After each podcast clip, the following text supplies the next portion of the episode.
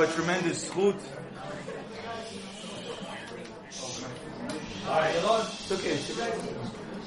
Uh, we have a very big schut uh, to have Rabbi Glansky to address and speak. He's not a, like an, any speaker. Uh, he, this is uh, this is a speaker that is a combination of years and years of toiling in Torah, in a, in a in a prestigious yeshiva. We were students. Obviously, we're not the same age, but we were in the same yeshiva. And uh, it's not just like an airy type of you know kiruv speaker. He's a talmid chacham, a very big talmid chacham, combination of of very uh, very entertaining and amilut and good hashkafa. And uh, everybody should be should uh, uh, uh, should like he doesn't he doesn't need any introduction. He doesn't need any world famous already. But we we want for those who don't know, uh, you should very much appreciate who is going to speak right now. Take in the lesson that he wants to he wants to give over, and this should be a schut for all those who need you know zivugim, for those who need a parnasa, those who need uh, kids, shalom bayit. Hashem should out, shower us with all the brachot. B'chavod,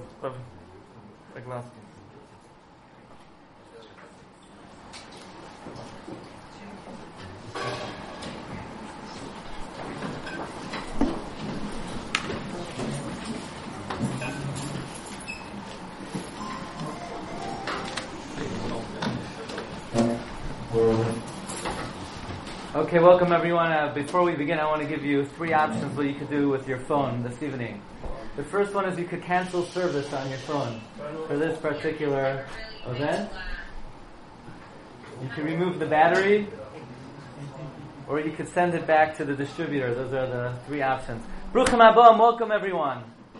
Thank you so much, Yedidi B'Chavivi, uh, Rabbi Avi Arabaya for organizing uh, tonight's event as a zechus to find the Zivug Hagun for Odelia Bas Dina. Hashem should send her the Karov Mamish, Zivug Min Hashemayim, L'Shem Teferes, the uh, Tekuf Umiyad, the Shana Hazeh. Amen. So thank you so much for giving me uh, this opportunity to share some words before the great Chag, before the holiest day of the year and the happiest day of the year. So let me begin by telling you a little story you have to know a little bit about the characters of the story. One of the greatest Jewish educators today, somebody who had a career of education in many different venues. He was a Rav, he was a Rosh Yeshiva, he's a historian, he's a writer, he's a producer, he was an attorney. He covered all bases. Rabbi Berel Wein.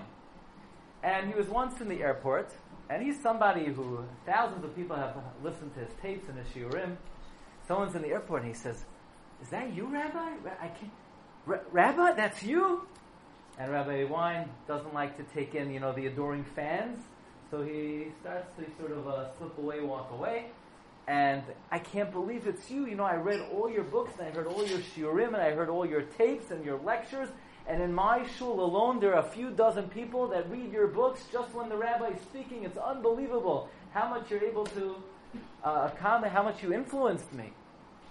And Rabbi Wein's had enough. The guy's harassing him, the guy's bothering him. And Rabbi Wein says, Very nice, have a safe flight, hope to see you later, catch you later. And the guy doesn't let up. And he says, Rabbi, I just want to tell you one last thing. You know, behind every great man is an even greater woman. So, Rabbi, please send my best regards to Rebbitzin Friend. Got the wrong rabbi.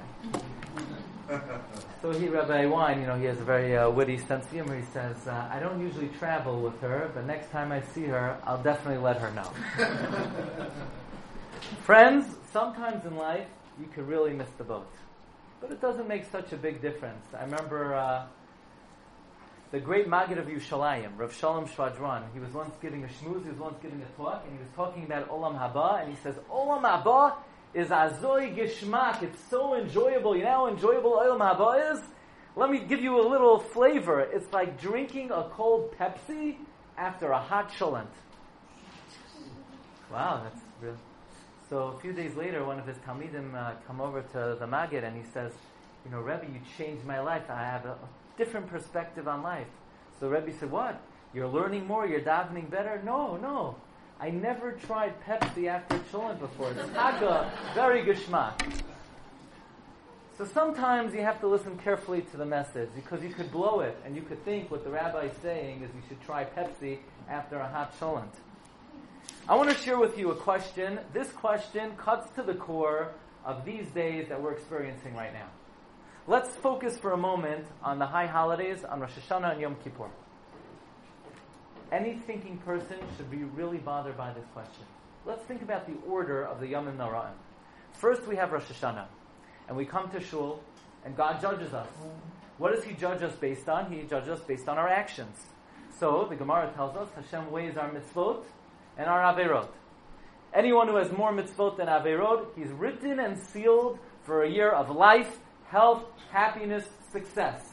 Anyone who has more averot than mitzvot, chas v'shalom, their year is written and sealed not for a good outcome. That's what the Gemara says. And then 10 days later, we come back to the Beit HaKnesset, we come back to Shul, and now it's not about Judgment Day, now it's about our souls, and it's about sealing the final judgment. And the Gemara tells us on Yom Kippur, God atones for our sins, He cleanses our neshamot. And if you think about it just a little bit, the order of the Yom Noraim seems to be exactly backward, uh, seemingly unfair, and why did God do it this way? We know that God is a merciful Father. He's our loving Father. Whatever He does for us is for our benefit. Wouldn't it make a lot more sense to start off with Yom Kippur? We're going to come to Shul. God's going to cleanse our souls. We're going to go through the car wash. He's going to take, you know, the, the soap and the, the shiny thing, and He's going to clean our souls. He's going to cleanse our neshamot. And then we should come back 10 days later, and He'll judge us and by that time, you know, we'll be uh, sitting pretty, we'll be in a perfect situation, we'll have only mitzvot, no averot, and we'll be written and sealed for a long, happy, successful, healthy year. Why would God first judge us? Oh, first God's going to judge us when we have all our sins on our slate, and then after He judges us, He's going to forgive our sins. What's the Chachman doing that? First, let's have Yom Kippur, forgive our sins, and then if he judges us, we'll be uh, in great shape to have a wonderful judgment. This is the question that the great rabbi, you ever hear of him? Rav Itzela Petterberg. Rav Itzela Rav Yitzchak Blazer said was the question of Rabbi Yisrael Salanter. Rabbi Yisrael Salanter was the founder of the Mussar movement, and Rabbi Yisrael Salanter was bothered. Why does God first judge us and then forgive our sin? He should first forgive our sin and then judge us. I have another important question to ask you. You know, on Rosh Hashanah, anyone who has more mitzvot than Averot is written and sealed for a long, happy, successful year. Anyone who has more Averot than mitzvot, the opposite. And then we have this category, in between category, who knows what it's called? Beinonim. The in between guys. The mediocre guys. The guys who are 50 50 and their judgment is suspended. Yeah, it's delayed. It's delayed from Rosh Hashanah to Yom Kippur. The Gemara tells us if they tilt the scales on the side of mitzvot, they're sealed for life. If they tilt the scales for the side of averot, then chas v'shalom, they're sealed for uh, the other fate. Does anybody here really think that anybody is Beinoni? What's the likelihood that anybody is a Beinoni? I mean, a tzaddik is someone who has more mitzvot than averot. A rasha is someone who has more averot than mitzvot. You think there's anyone in this world who's actually 50-50? I mean, what's the chances of that? I think we could peg anybody and say, okay, that guy, more mitzvot than averot. That guy, more averot than mitzvot. What's the likely? You think there's anyone alive today who's exactly 50-50? And what's the chance of that? Is that even possible? And you know, by the way, we get all worked up on Yom Kippur because we we figure we must be Beinonim. You think we're really Beinonim? You think we're really in between? It seems pretty implausible, very unlikely that anyone's actually a Beinoni. So that's what we would like to discuss. And then the Gemara tells us the Beinonim are suspended. They're tiluyim ve'omdim. They're hanging. Where are these guys hanging? What are they hanging on? Where are they suspended? What's the meaning of Beinonim Teluyim Ve'omdim? So I'm going to tell you a story. I've said this story before, but the story is so shocking that I decided to go back to the source today. I went, I called up my friend, who is the nephew of the author of this Sefer. Tell me where this rabbi got it from. And I got an email that uh, the rabbi got it from a number of Sfarim. One of them is even quoted by the son of the um, the Skvera Rebbe. But this is a story that took place about 150 years ago in the city of Slutsk. And in the city of Slutsk, there was a butcher.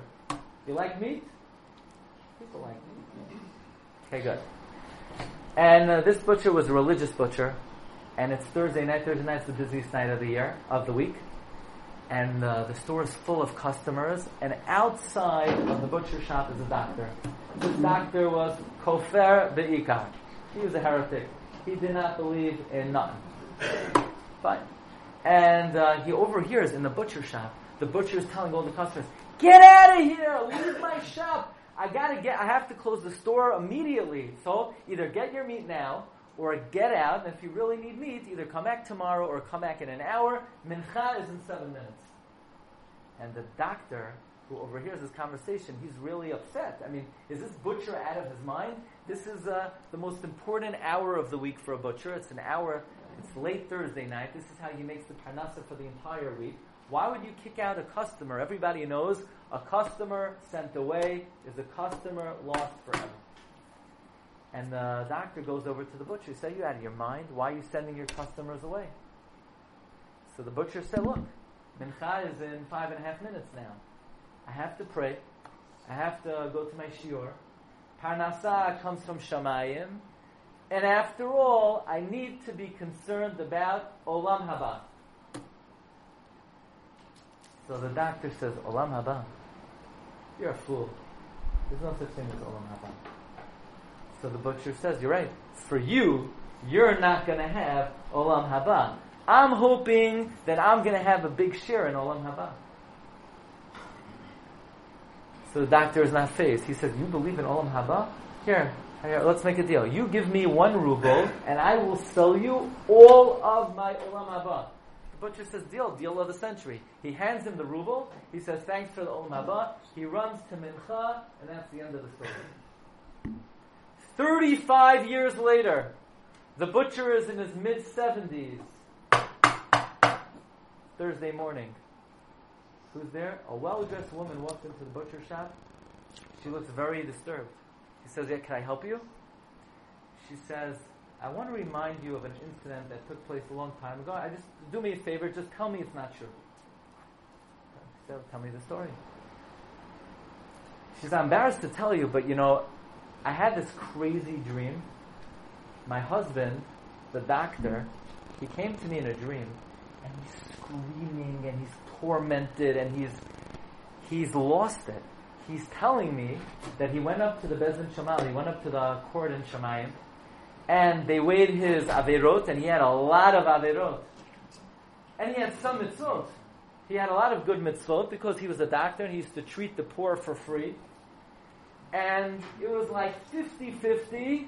And in the last moment, God told my husband that he can't get Olam Haba. Why? Because he sold the Olam Haba to the butcher.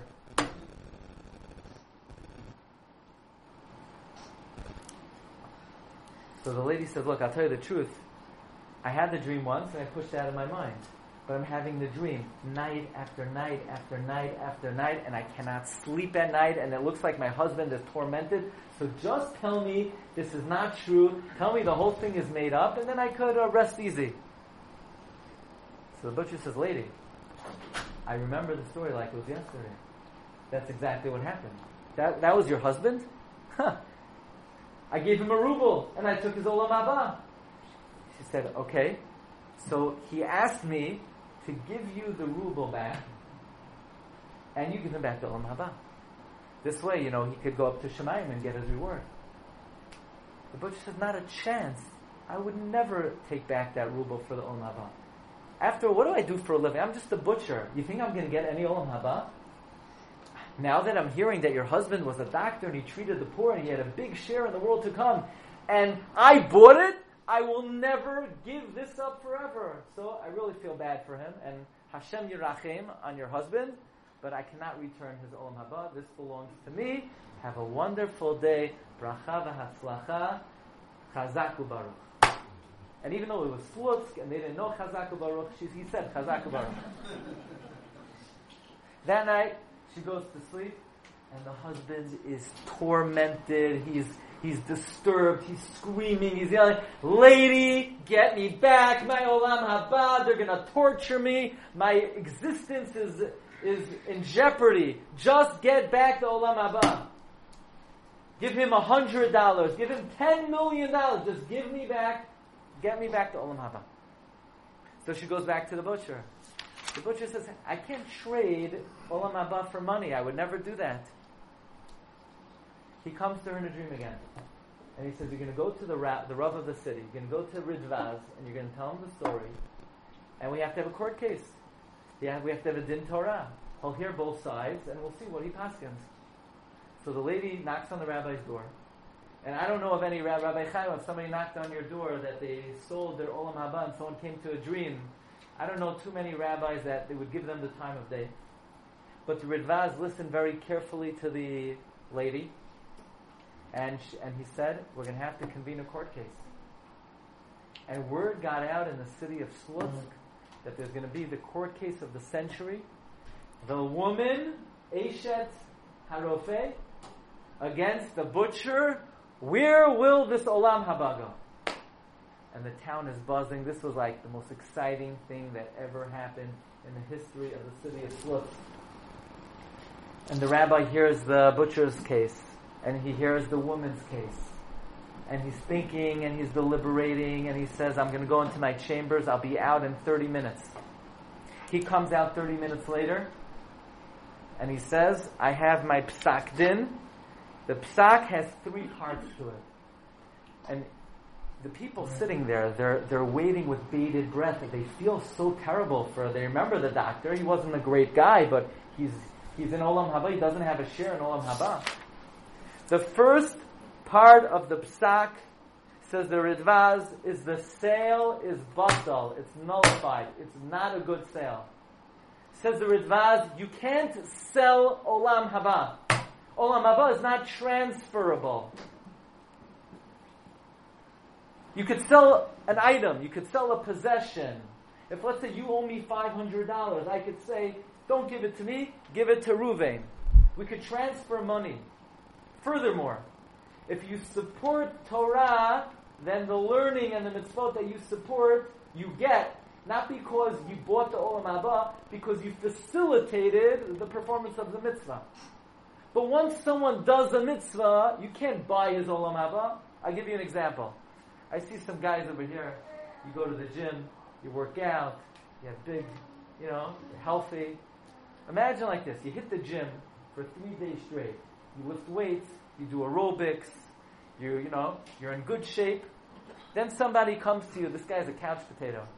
He hasn't gotten off his couch in 10 years. He knows every bad episode of every rotten television show. He hasn't moved. His arms are like macaroni. And he goes to you, he says, You, you hit the gym every day. I want, I'm going to buy off of you your health, well being, cardiac um, vitality, I'm going to buy it. You know, money could buy it. Could you buy exercise? Could you buy good health? Of course not. It's not transferable. It's part and parcel of your identity. It's part of your essence. Imagine somebody goes to Florida. They sit in the sun for a few days. They breathe in the good air. And then they come back and someone says, Oh, you look really good. I'm going to purchase it off you. You can't buy that. So too Olam Haba, you can't buy Olam Haba. You can't buy the world to come. It's not transferable. So the first part of the halacha says this rabbi is that the sale is batel. The sale is off. The sale is nullified. It's not transferable. So everybody breathes a sigh of relief. Now this butcher uh, will have to give back to the doctor his olam haba, and the doctor will have a big share in the world to come. Part two of the psak says the Ridvaz. The doctor lost his share in the world to come. Everyone gasps. Why did he lose his share in the world to come? Says the Ridvaz. The Gemara tells us, Sidkas hatzadik loitatzilenu b'yom psha'av. The righteousness of the tzaddik will not save him on the day of his sin. Which means, somebody does a mitzvah, and then they regret the mitzvah, they get no reward for the performance of the mitzvah. If somebody does not believe in Olam Haba, they don't get Olam Haba. If somebody disparages Olam Haba, they lose their Olam Haba. This doctor was mizalzel. He disparaged the Olam Haba. He said, here, you take my Olam Haba and you give me a few bucks. You give me a ruble. So he's mizalzel Olam Haba. He didn't value it. He didn't consider it important. If you don't value it, you don't get it. The doctor lost his share in the world to come. And people are beside themselves. People are crying. Why did the doctor lose his share in the world to come? He was such a good man. No, the rabbi said. He was mezalzel ba'olam haba. But then the Ridvaz says, one last clause. The doctor will get a great share ba'olam haba. Like, what? I thought you just said he lost it. Says the Ridvaz, this doctor created a big Kiddush Hashem. What Kiddush Hashem? Says the Kiddush Hashem was that until this court case, everybody just talked about Olam Haba. What's Olam Haba? It's a concept that you hear about from a rabbi. It's a concept that people talk about but it wasn't real to anybody. Nobody valued it. Nobody was worried about it. Nobody was concerned about it. Everybody was worried, yeah, where am I going to live in this world? How big is the lot of my house in this world? How big is my kitchen? How much marble do I have in, in my house? What kind of vehicle do I drive?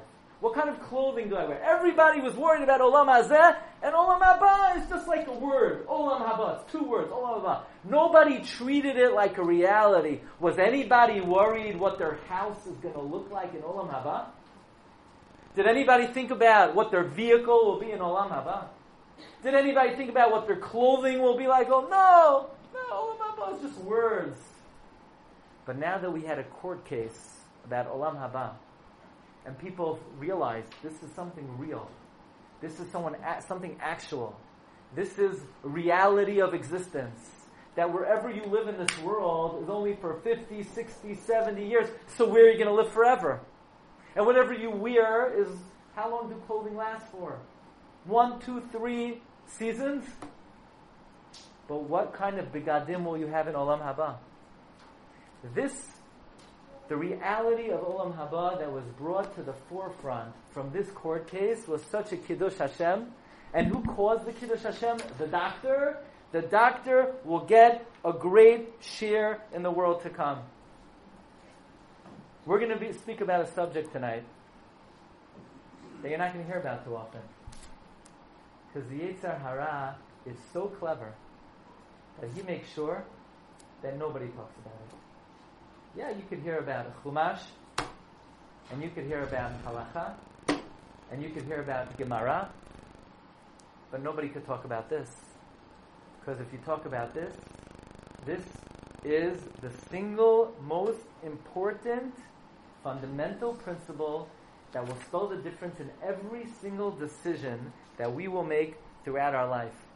What I call the seven most important words in Judaism. Olam hazeh domeh lifrozdar bifnei olam haba. This world is a hallway before the world to come. This world is just the entrance, the alleyway, the hallway, the corridor before the world to come. Is it so important what kind of house we live in in the hallway, what kind of clothes we have in the hallway, what kind of possessions we have in the hallway, when it's just a preparation for eternal existence?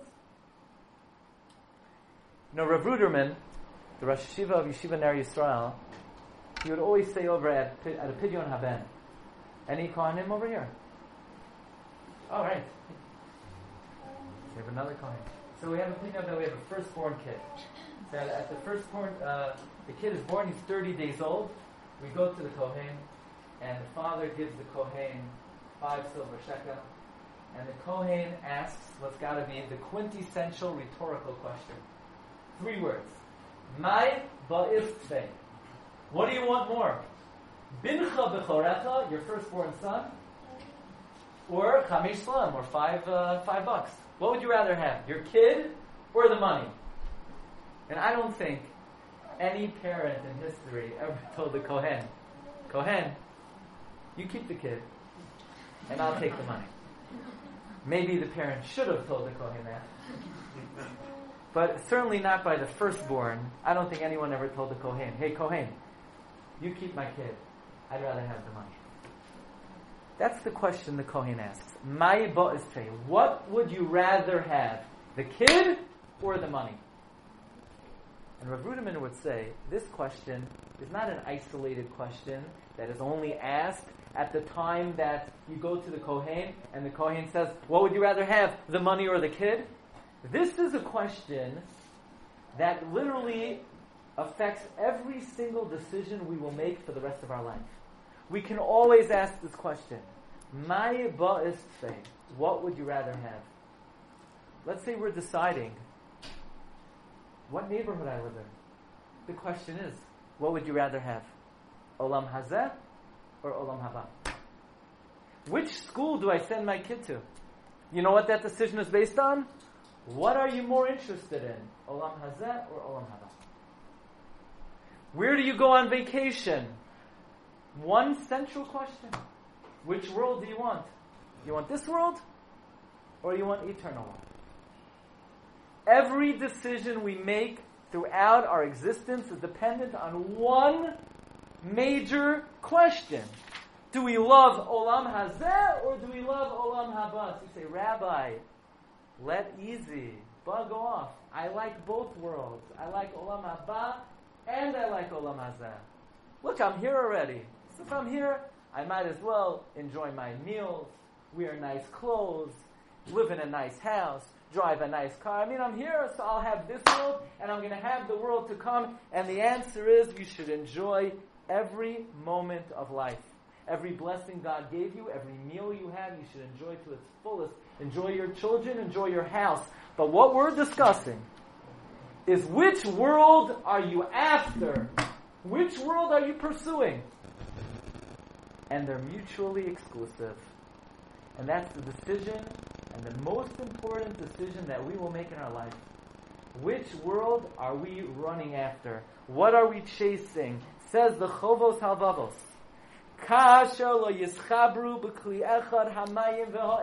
You cannot put into one cup fire and water. Try it. You can't put fire and water in one cup. Came lo yischaber b'leiv hamamin ahavat olam olam haba in the heart of the believer, you can't love Olam Hazeh and Olam Haba. You could be happy here. You could enjoy here. But you can't be after both worlds. And the single most important decision that any human being will make in their life is which world they want. We had a question. Who's a Beinoni? Do you think anyone's a Beinoni? Do you think anyone has exactly equal number of mitzvot and averot? You know who's a Beinoni? Every single person is a Beinoni. So really? And you know where they're suspended? Let me explain something to you. We're all suspended in between two worlds. Between this world and the world to come we want this world, we want really good food and really good clothing and really good vacations. Yeah, we want, we want, we desire.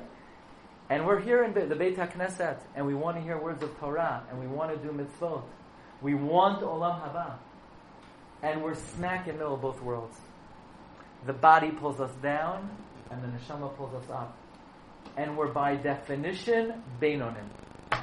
God created us Beinonim. We're pulled after this world, we're drawn to the world to come. And it's a big avodah, it's a big job during these 10 days. We got to pull away from our yearning for Olam Hazeh. You know what God does for us? He does us a very big favor. Because if we would be able to see Olam Haba, if we could taste it, if we could feel it, there's no question we would say, okay, God, that's what I want. I want Olam Haba. So God says, I'll do you a favor. I'm going to take one day out of Olam Haba. I'm going to give you one day.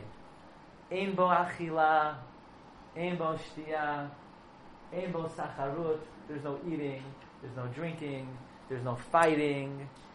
And when the neshama experiences that day, the neshama will say, "Hey God, I don't want, I don't want this world.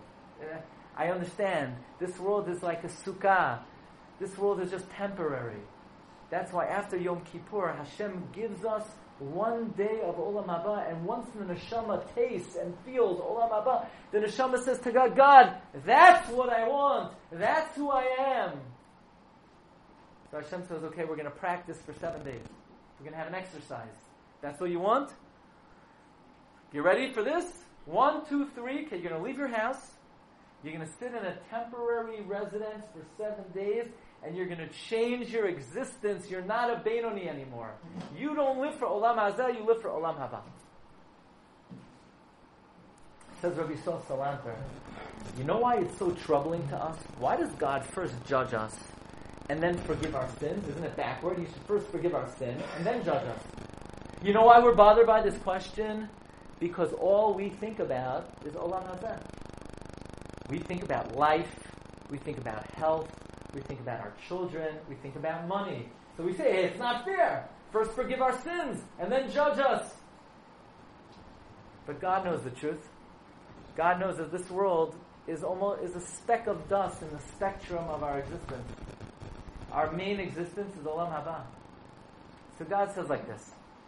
Rabbi Yid, Jew, if you would first come to the shul for a Yom Kippur, do you know what would happen? Rabbi, tell you what's going to happen. If you would tell the people, okay, first we have Yom Kippur. People, what? Yom Kippur? What do we do on Yom Kippur? There's no eating, there's no drinking. Why?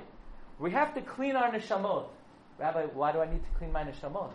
You know why? Because your neshama needs to be clean for Olam Haba. Rabbi, why do I care about Olam Haba? What in the world is Olam Haba? That's why you want me to come to shul? Because of clean my soul for Olam Haba? What's Olam Haba going to do for me? So God says, okay, we're gonna we're gonna ease you into this whole thing very slowly.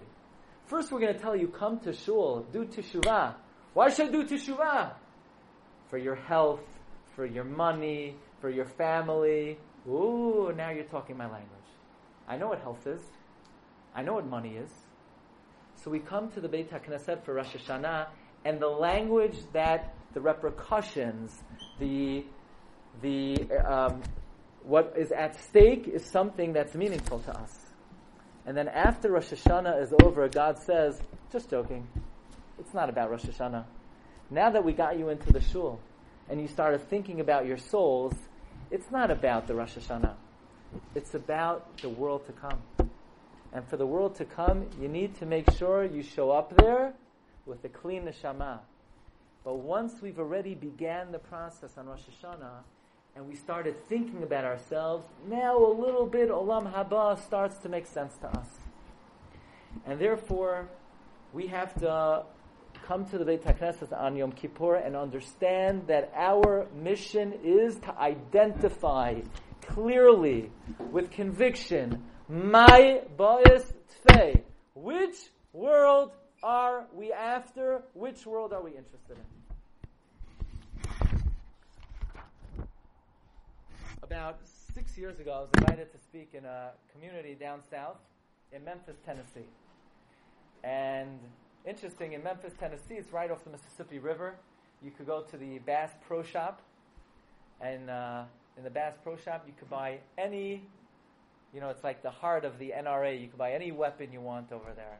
You know, there's a that's like the big religion to make sure you own a weapon there down south. And there's the tallest freestanding elevator in the United States of America. You go up the elevator, you look down, you see the Mississippi River. in Memphis, Tennessee, I met an old man. He was a man in his 90s. His name was Yeshua Kutner. And he told me one of the most moving stories I ever heard. He said he grew up in New York in 1920, in the Bronx. And he was a kid in the time of the Great Depression. You know, in the time of the Great Depression, you had businessmen who, they used to be multimillionaires in the 1930s. They couldn't even buy a loaf of bread, and a loaf of bread cost two pennies. A carton of milk was five pennies. A newspaper was one penny. People could not afford the basics, even the wealthiest people. The wealthy people would stand on street corners selling buttons, apples, and shoelaces to put food on the table. My grandfather grew up in the Bronx in the 30s. All six kids slept on one mattress. That's, that's all they could afford. In the Bronx, there were 600,000 Jews. 600 boys went to yeshiva. The assimilation rate was astronomical. So this uh, family, the Kutner family, went to one of the only Orthodox yeshivas of the time. The problem was, as hungry as they were, the rabbis in the yeshiva were starving, and the rabbis went on strike because the parents couldn't pay tuition. The principal told these boys, either you come in tomorrow with six dollars, all the back tuition your parents owe, or you don't come back. Now you have to know something. I'm not going to mince words. Any child that went to public school in the 30s in New York does not have Jewish grandchildren today. I'm just going to say it as it is. A kid who didn't go to the yeshiva did not have Jewish descendants. And these are fa- kids from Orthodox families. Their parents were rabbis in Europe. They didn't go to yeshiva. They didn't have Jewish descendants. And many Jews, many Jewish kids, their parents couldn't pay tuition. They had to go to public school. And uh, the boys, uh, they come home, they tell their parents. Their parents didn't know what to do. So mom says to daddy, Dad, you have one suit. It was an ugly suit. but you have one suit where the jacket matches the, the pants. Go to the pawn shop. Maybe you could get six bucks for the suit. So he goes to the pawn shop. The owner of the pawn shop says that this suit is a piece of junk. It's not worth more than $3.35. But the father begged, if I don't get $6, my kids are not going to get back to yeshiva. So he got $6 for the suit. The kids bring in $6 and they go back to the yeshiva. So this gentleman told me this was one of the most moving experiences in my life. Now, me and my brothers knew what Torah meant to our family. If we were not as fortunate, we would have ended up like a lot of the other boys who didn't get to stay in the yeshiva and they don't have Jewish descendants today. My father never had the money to buy his suit back, but God gave him something more valuable in return. God gave him generations of God fearing Jews. All of my great grandchildren today are Torah, are Shomrei Torah mitzvah. Aaron HaKohen wore eight garments. A regular Kohen wore four garments. My dad had a suit. That was his bigdei kehuna. He sold it for six dollars. That was the best six dollars he ever spent in his life. Here's one mistake we make. We think our life is finite. No. You wish. Our bodies are finite. Our actions are infinite. Our actions will continue to reverberate forever and ever, long after we're gone. Does anybody know why is it called Yom Kippurim, the Day of Atonements? What? Why plural? What? Why plural? The Rama writes because God doesn't just atone for the living; He atones for the dead. The dead get atonement on Yom Kippur. You know, people come to shul, they give money for Yizkor. Why? To atone for the dead. You light a candle for the dead, Erev Yom Kippur, to bring atonement to the dead. Can someone tell me, why do dead people need atonement? What exactly are they doing wrong, buried six feet under the ground? They're doing averot. The guy, hey, move over. There's a little stuffy in here. What exactly are the dead doing wrong? Statistics show that the dead find it very difficult to speak Lashon Hara once they're buried. Very little Lashon Hara going on underground over there. Nobody's driving car on Shabbat under the ground. There's no nobody ate any treif once they're once they're buried under the ground. Why do dead people need atonement? Why do they need kapara? I understand the living need kapara. Why do mesim need kapara? I'm going to explain. Says Rabbi Yehoshua Heller. Here you have a guy, good guy, honest guy, good Jew. He came to shul every day. He prayed with minyan three times a day. But not only did he pray, with minyan, he wouldn't even bring his phone into the Beit HaKnesset. Because you know, if you come into the Beit HaKnesset with a phone on, that's not really tefillah. Tefillah is to pray to God with all your heart. If you're distracted looking at the telephone, then you're not praying with all your heart. You're praying with half a heart. That's, that's not really tefillah. This guy would not even bring his telephone into the Beit HaKnesset. That's the correct thing to do. Not only that, he learned every day. He worked honestly. And then he went up to Shamayim, and God said, Zisa, Yingala, you're a good boy. We're going to give you a nice spot in Olam Haba. So he got a nice house. He got corner property with nice landscaping, luxury vehicle and Olam Haba. He has a yacht in his backyard. He's a nice, he's doing very well in Olam Haba. Next year comes Rosh Hashanah. They say, Rabbi Yid, guess what?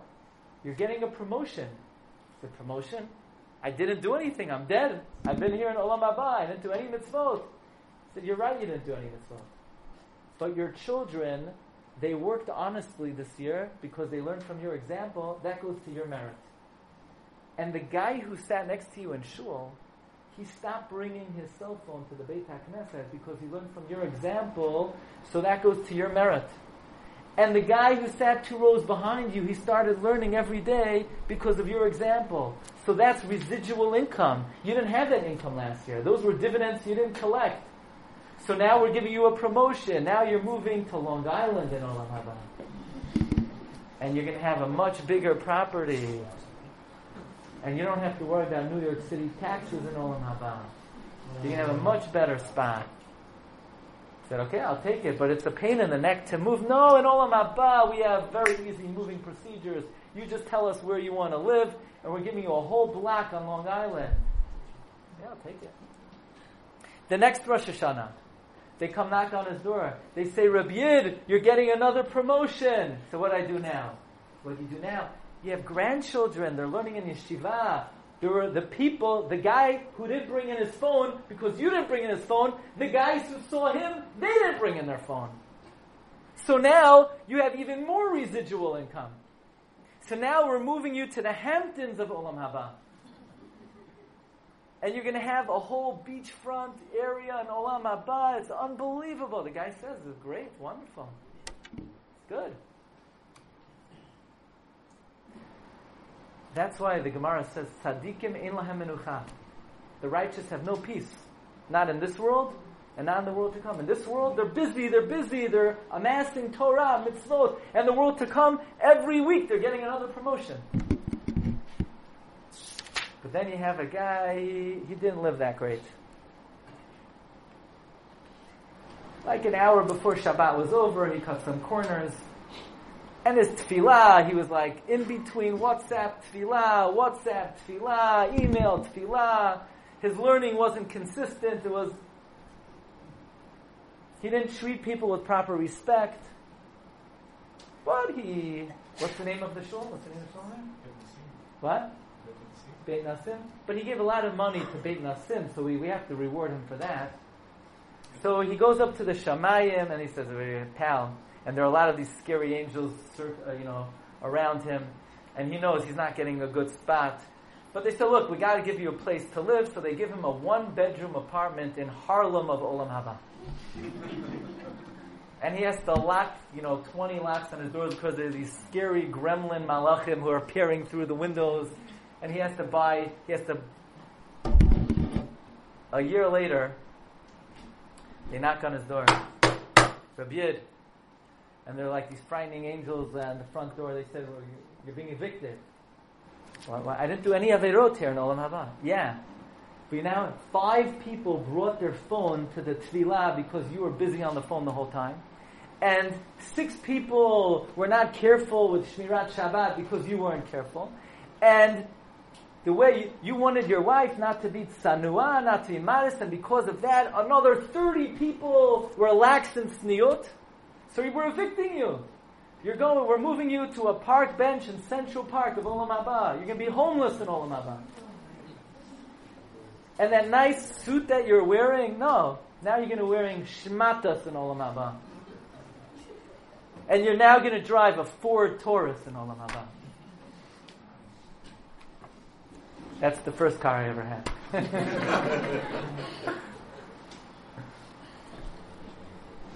Says Rabbi Yehoshua Heller, we think that our actions are finite.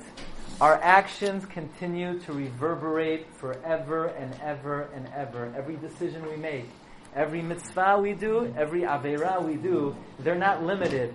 They reverberate. There's ripple effects. It affects the person next to you, the person down the block, the person in the next neighborhood. In fact, Rabbi Yehoshua Heller quotes an ancient rabbi named Rabbi Aviad Sar Shalom, who was a contemporary of Ramchal. Remember the wicked king Menashe who introduced Avodah Zarah throughout the land of Israel? And because of him, Avodah Zarah proliferated for generations and generations, and ultimately Menashe did tshuva. But Menashe's teshuvah is not recorded in the book of Melachim. It's only recorded in Divrei Hayamim. Why is that? Why is Menashe's tshuva not recorded in Melachim, only in the Sefer Divrei Hayamim? You know why? Because Menashe influenced so many people to serve idols that when he tried to repent, God said, I can't accept your repentance the children, the grandchildren, the great grandchildren of the people who you influence, they're still serving idols. So it's very nice you're sorry about what you did, and you'll never do it again. But the ripple effects of your actions have already gone out of control. We cannot accept your tshuva. But then generations later, when the Beit HaMikdash was destroyed, and all the idolaters were murdered, and Ezra prayed that God should abolish the desire for uh, Avodah Zarah. So now Menashe's repercussions had finished. Then and only then was Menashe's tshuva accepted.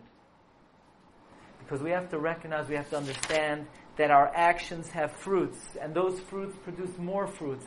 And it's a never ending series of influence that we have. Says Rabbi Aviad Sar Shalom, that when God analyzes and scrutinizes and judges a person, in order to judge any individual, he needs to judge everyone alive on earth just to be able to determine the influence that each individual had.